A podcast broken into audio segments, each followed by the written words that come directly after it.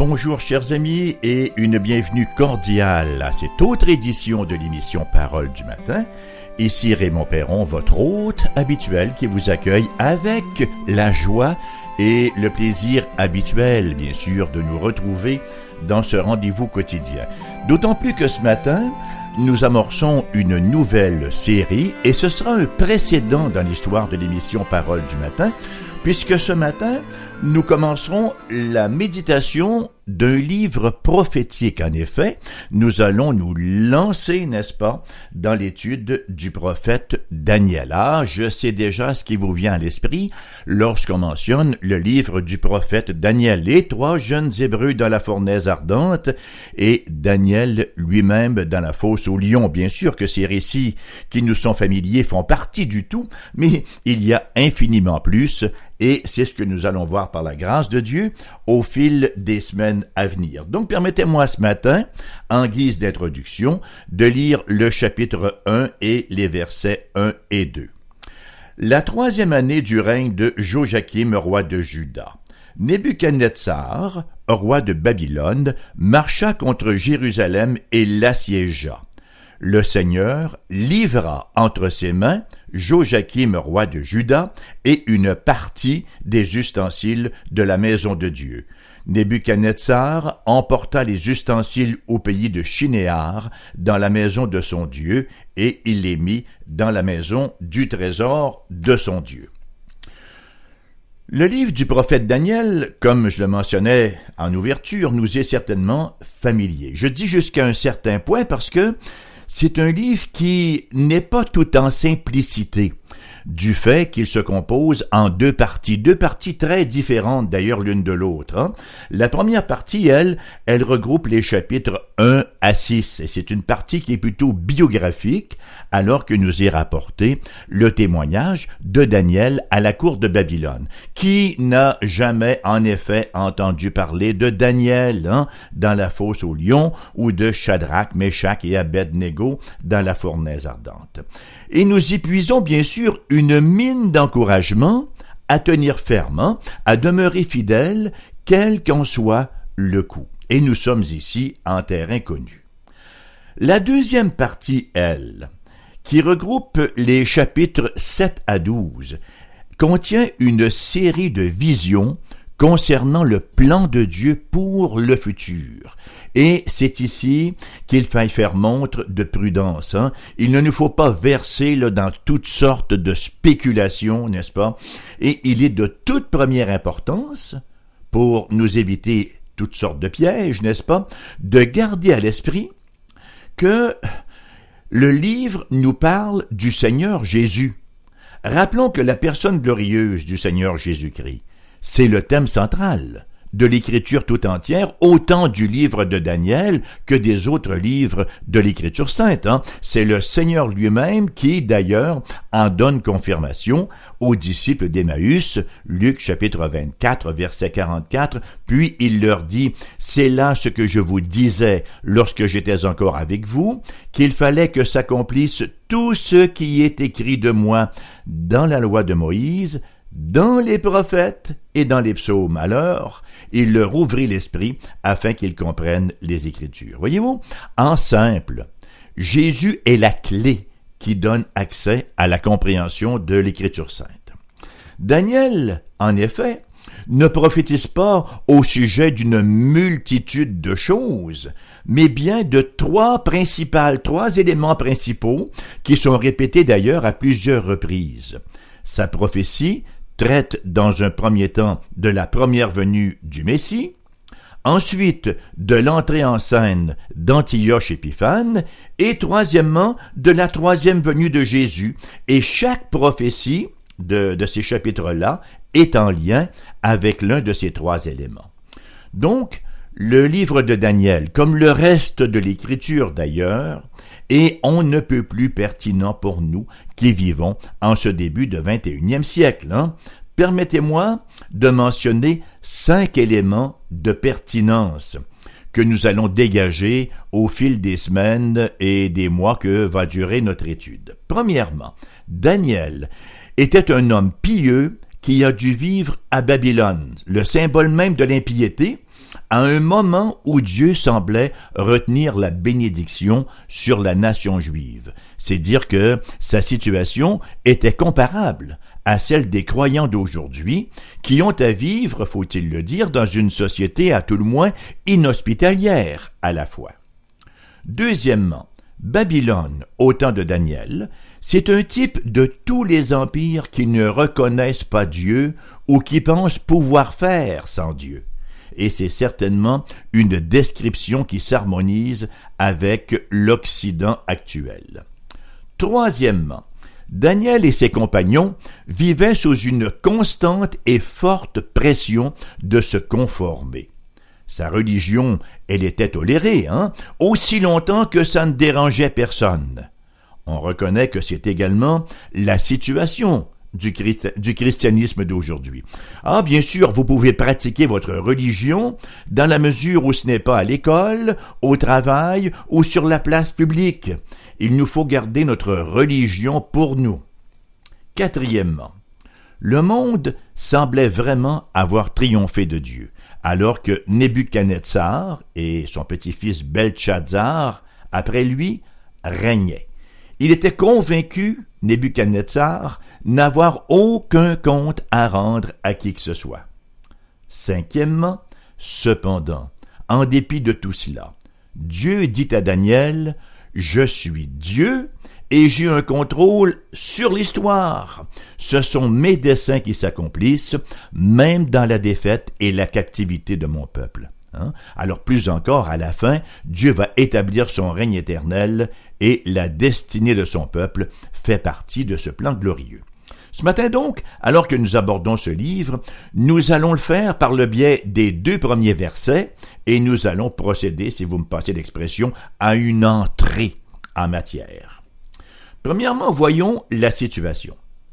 Voyons premièrement à quel moment de l'histoire s'est déroulé ce récit de Daniel. Chapitre 1, verset 1, la troisième année du règne de Joachim, roi de Juda, Nebuchadnezzar, roi de Babylone, marcha contre Jérusalem et l'assiégea. Ben voilà qui nous situe historiquement. La vie de Daniel s'est donc passée à Babylone, il allait être déporté après la conquête, n'est-ce pas, au sixième siècle avant Jésus-Christ, et tout cela commence avec le siège, avec l'invasion de Jérusalem par Nebuchadnezzar, la troisième année du règne de Joachim, c'est-à-dire en l'an 605 avant Jésus-Christ. Maintenant, la dernière date rapportée dans le livre, elle, elle se trouve au chapitre 10, verset 1. Il nous est dit en effet la troisième année de Cyrus, roi des Perses, ce qui correspond à l'an 537 avant Jésus-Christ. Vous voyez, ça va en décroissant parce que nous sommes avant Jésus-Christ.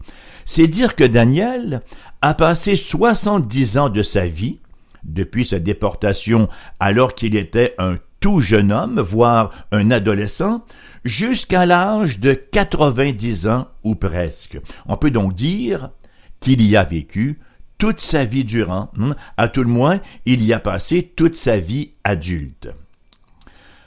Rien ne nous est rapporté sur sa vie. On n'a pas beaucoup de détails sur sa vie avant la déportation. Cependant que les événements rapportés par la suite nous permettent de déduire que ce jeune homme-là, qui deviendra hein, un héros, il avait été solidement élevé dans la foi. Parce qu'on ne devient pas un héros comme ça du jour au lendemain. Il y a un caractère qui doit se développer, il y a une maturité qui doit prendre place. Hein. On ne devient pas une grande pointure spirituelle du jour au lendemain sur une simple décision de la volonté. Il y a derrière un agir, comme celui de Daniel, hein, un agir de courage, de bravoure et de persévérance. Il y a la formation d'un caractère qui a dicté d'abord son discours, bien sûr, et qui a aussi inspiré toute son action tout au long de ces décennies où il a servi à Babylone, parce que il n'a pas été mis sur les tablettes, hein. il a servi à la cour du roi de Babylone. Voilà donc pour la première, euh, le premier point, la situation. Voyons maintenant la perspective de l'histoire. Le livre de Daniel s'ouvre sur deux, sur deux affirmations, je dis bien, quant au siège de Jérusalem par Nebuchadnezzar ou Nabucodonosor, si vous voulez, qui était le roi de Babylone.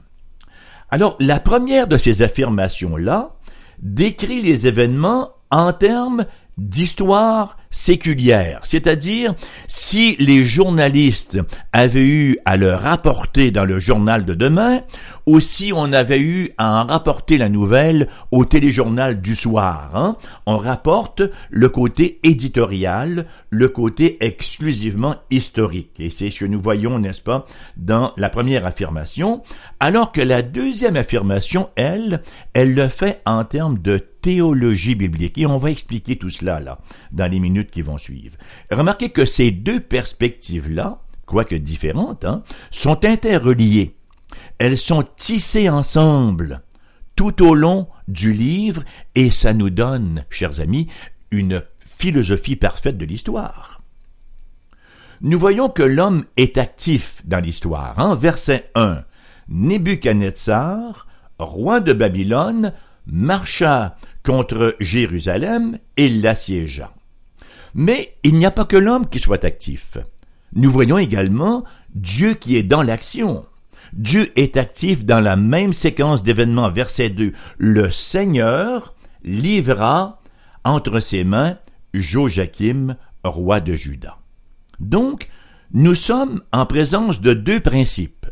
Deux principes clairement établis qui ont cours tout au long de l'Écriture sainte.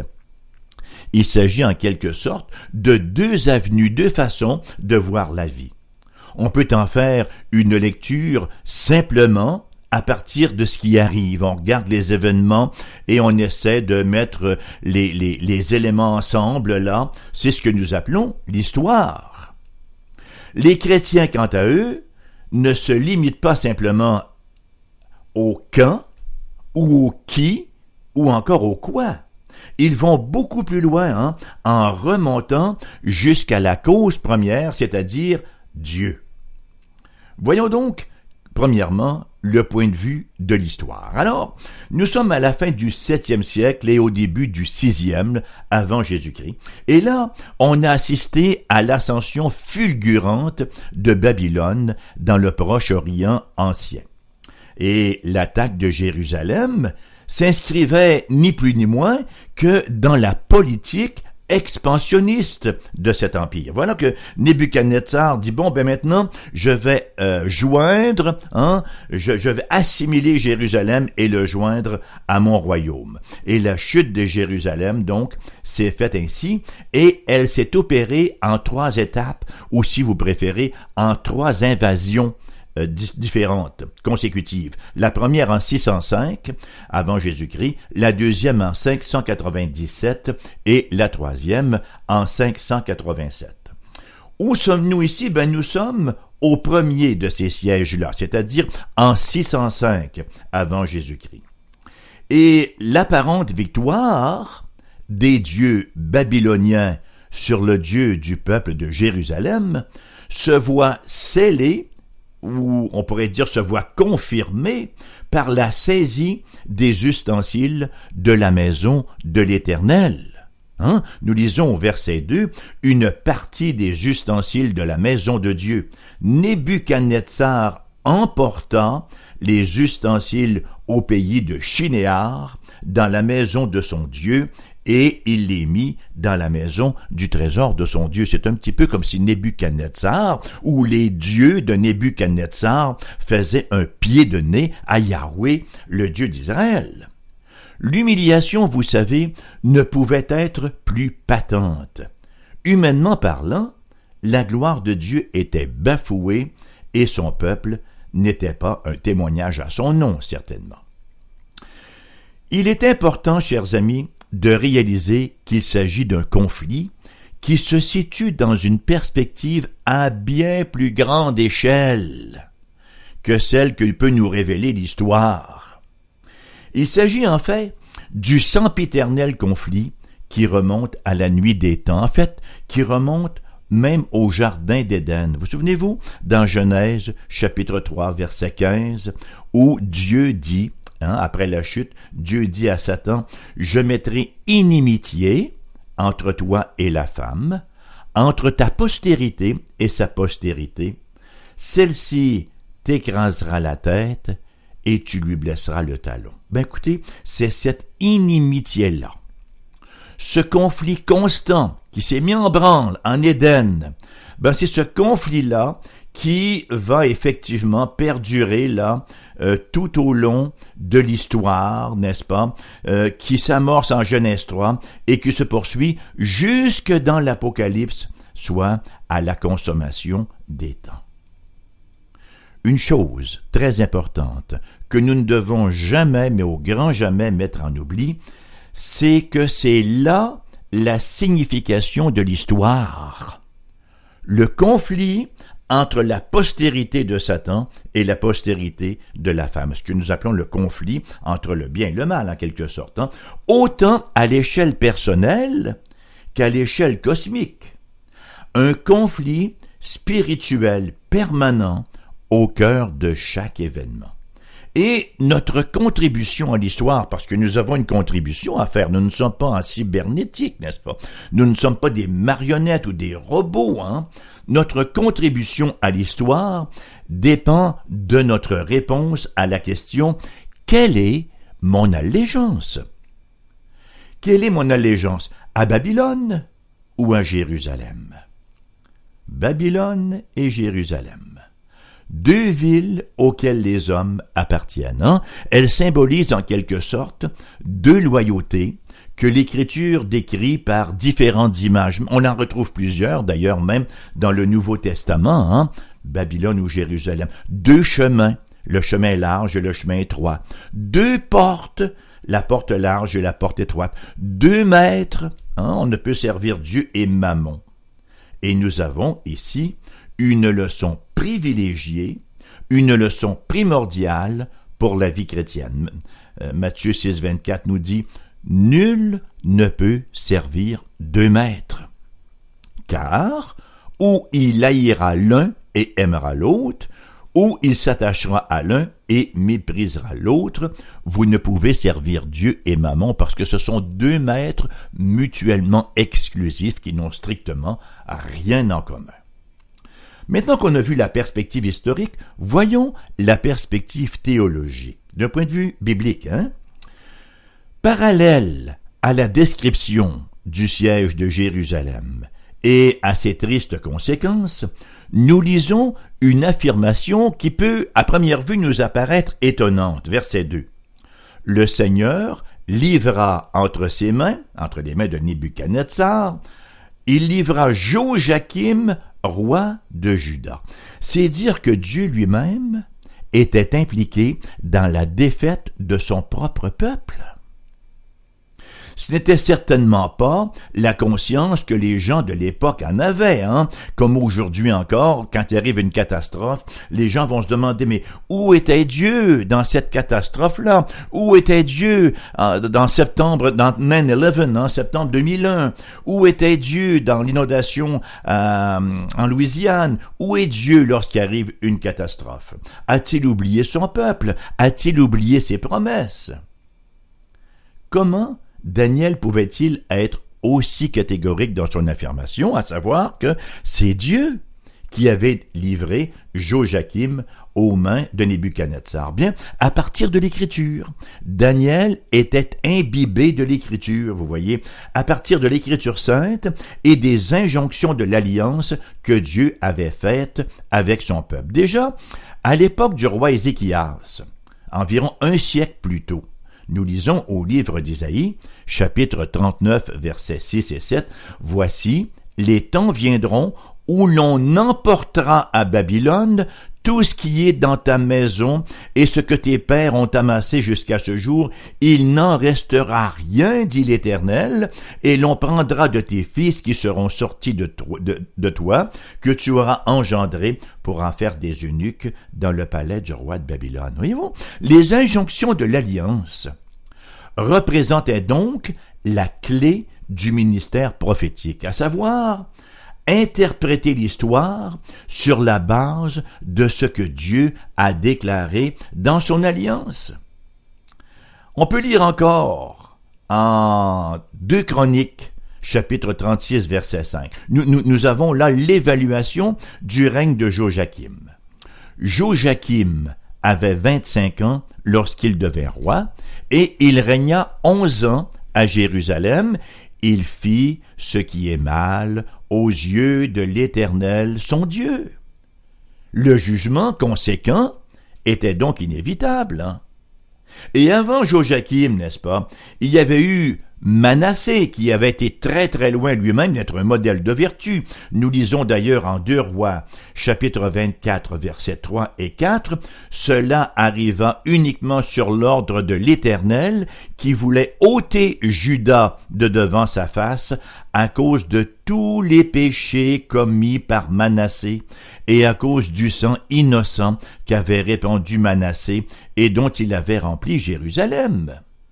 Aussi, l'Éternel ne voulut-il point pardonner. Et on pourrait encore venir appuyer le tout par une pléthore d'autres écrits des prophètes. Dieu avait fait une alliance conditionnelle, hein? Avec son peuple, il y avait des injonctions claires de l'alliance, la bénédiction, n'est-ce pas, si ces injonctions-là étaient respectées, mais le jugement en cas de transgression. Voyez, Dieu est un Dieu qui est fidèle à sa parole, quelles que soient les conséquences pour lui ou pour son peuple. Dieu ici n'a pas égard qu'est-ce que vont dire les gens si je livre mon peuple aux mains des Babyloniens? Non, non, Dieu est maître à bord. Dieu est la cause ultime de tout ce qui se produit et il agit fidèlement selon sa justice, mais comme on le verra tout au fil des années qui viennent dans ce livre-là, il est aussi euh, un, Dieu qui est fidèle à sa miséricorde, dans sa miséricorde et, et sa grâce. Il est fidèle dans les bénédictions et il ne l'est pas moins dans les châtiments. Donc, Dieu châtie son peuple comme un père châtie ses enfants, nous dit l'Écriture. On peut aller faire un petit tour dans Hébreu chapitre 12 où cela nous est euh, rapporté de manière très élaborée. Voyez-vous, Dieu s'est racheté un peuple pour servir à la louange de sa gloire. Ce n'est pas d'abord pour les bénéfices de son peuple que Dieu s'est choisi un peuple, c'est pour lui premièrement. C'est pour sa gloire à lui. Il nous rend participants de sa gloire, mais c'est lui qui est premier. Et si ce peuple-là ne fait qu'accumuler éclaboussure sur éclaboussure sur son beau nom, ben, Dieu se doit d'agir en bon père, hein, et il se doit d'agir en fidélité à son alliance. Sinon, il ne serait pas le Dieu saint et juste que nous connaissons. Nous retrouvons donc ici le peuple de l'Alliance en captivité. Le peuple de l'Alliance déporté loin de la terre pourtant promise. Hein. Fort heureusement, ce n'est pas le dernier mot de l'histoire, comme nous le verrons dans la suite du livre de Daniel et bien sûr dans la suite du reste de la révélation biblique, puisque cette alliance conditionnelle avec Israël culmine où? Ah ben voilà, elle culmine dans l'alliance de grâce en Jésus-Christ. Parce que les alliances dans l'Ancien Testament, c'était des alliances de la promesse. Certaines sont conditionnelles, d'autres non, mais c'était uniquement des alliances de la promesse. La promesse de la grâce se réalise pleinement en Christ Jésus. Ce n'est pas à dire qu'il n'y a pas eu de grâce dans les alliances de l'Ancien Testament, mais la promesse, les alliances l'alliance de grâce comme telle, elle est en Christ Jésus. C'est d'ailleurs ce que nous dit Éphésiens 2.12, parlant des alliances de l'Ancien Testament, hein, l'apôtre Paul les appelle les alliances de la promesse. Et en effet, bien plus grand que Daniel, dans l'alliance de grâce, nous avons la venue du Seigneur Jésus-Christ lui-même. Et c'est lui, le Christ Jésus, qui a porté en croix ce que méritaient nos transgressions de son alliance. Il a porté en croix nos péchés. On pourrait donc dire, il a porté en croix notre déportation. Hein. Il a porté en croix notre captivité. le châtiment que méritent nos fautes, dans la mesure, bien sûr, où nous le recevons par la foi, dans la mesure où nous nous abandonnons à lui, de sorte qu'une chose demeure, chers amis, et c'est ce que nous devons retenir ce matin, c'est la sempiternelle grande question. Quelle est mon allégeance? Babylone ou Jérusalem?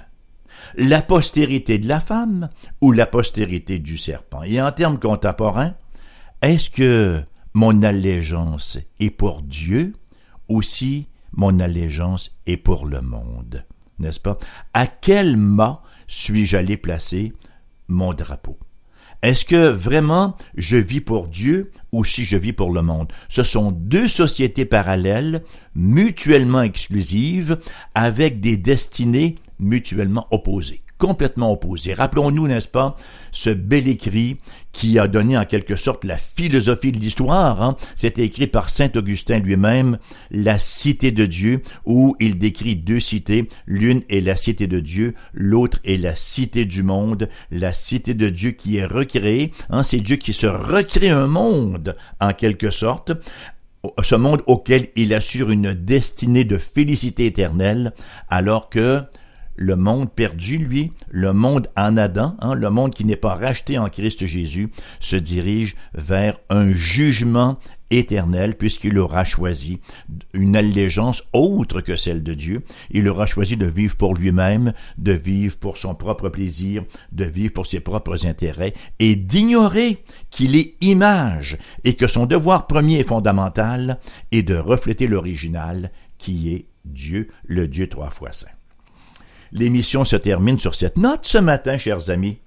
Je vous rappelle, comme je le fais à chaque émission, au cas où vous désiriez entrer en contact avec nous, que vous pouvez le faire de différentes manières. Si vous avez accès à Internet, par exemple, ben, vous avez beaucoup de ressources sur le site de la station.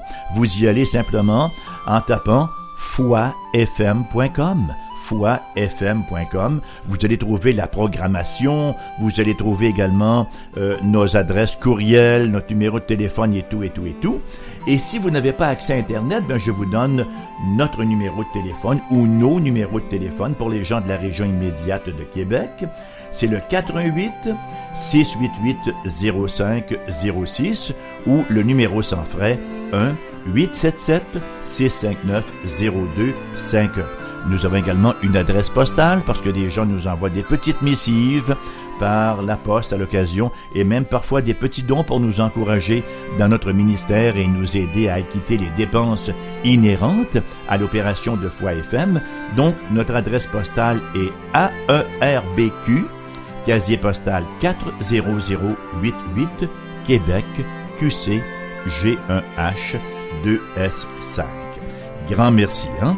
Grand merci d'avoir été là avec nous dans ce petit voyage, n'est-ce pas, en Palestine où nous avons assisté à l'arrivée de Nebuchadnezzar et à son invasion de Jérusalem. L'émission vous revient en rediffusion à 14h cet après-midi et bien sûr je vous convie à la prochaine émission aussi et je vous souhaite une excellente journée tout en bénédiction, et certainement que si vous êtes citoyen de Jérusalem et non de Babylone, si votre allégeance est pour Jérusalem, rappelons-nous que toute chose, même les circonstances adverses, même les déconvenus, concourent au bien de ceux qui aiment Dieu, de ceux qui sont appelés selon son dessein. À la prochaine, chers amis, et que Dieu vous comble de ses nombreux bienfaits.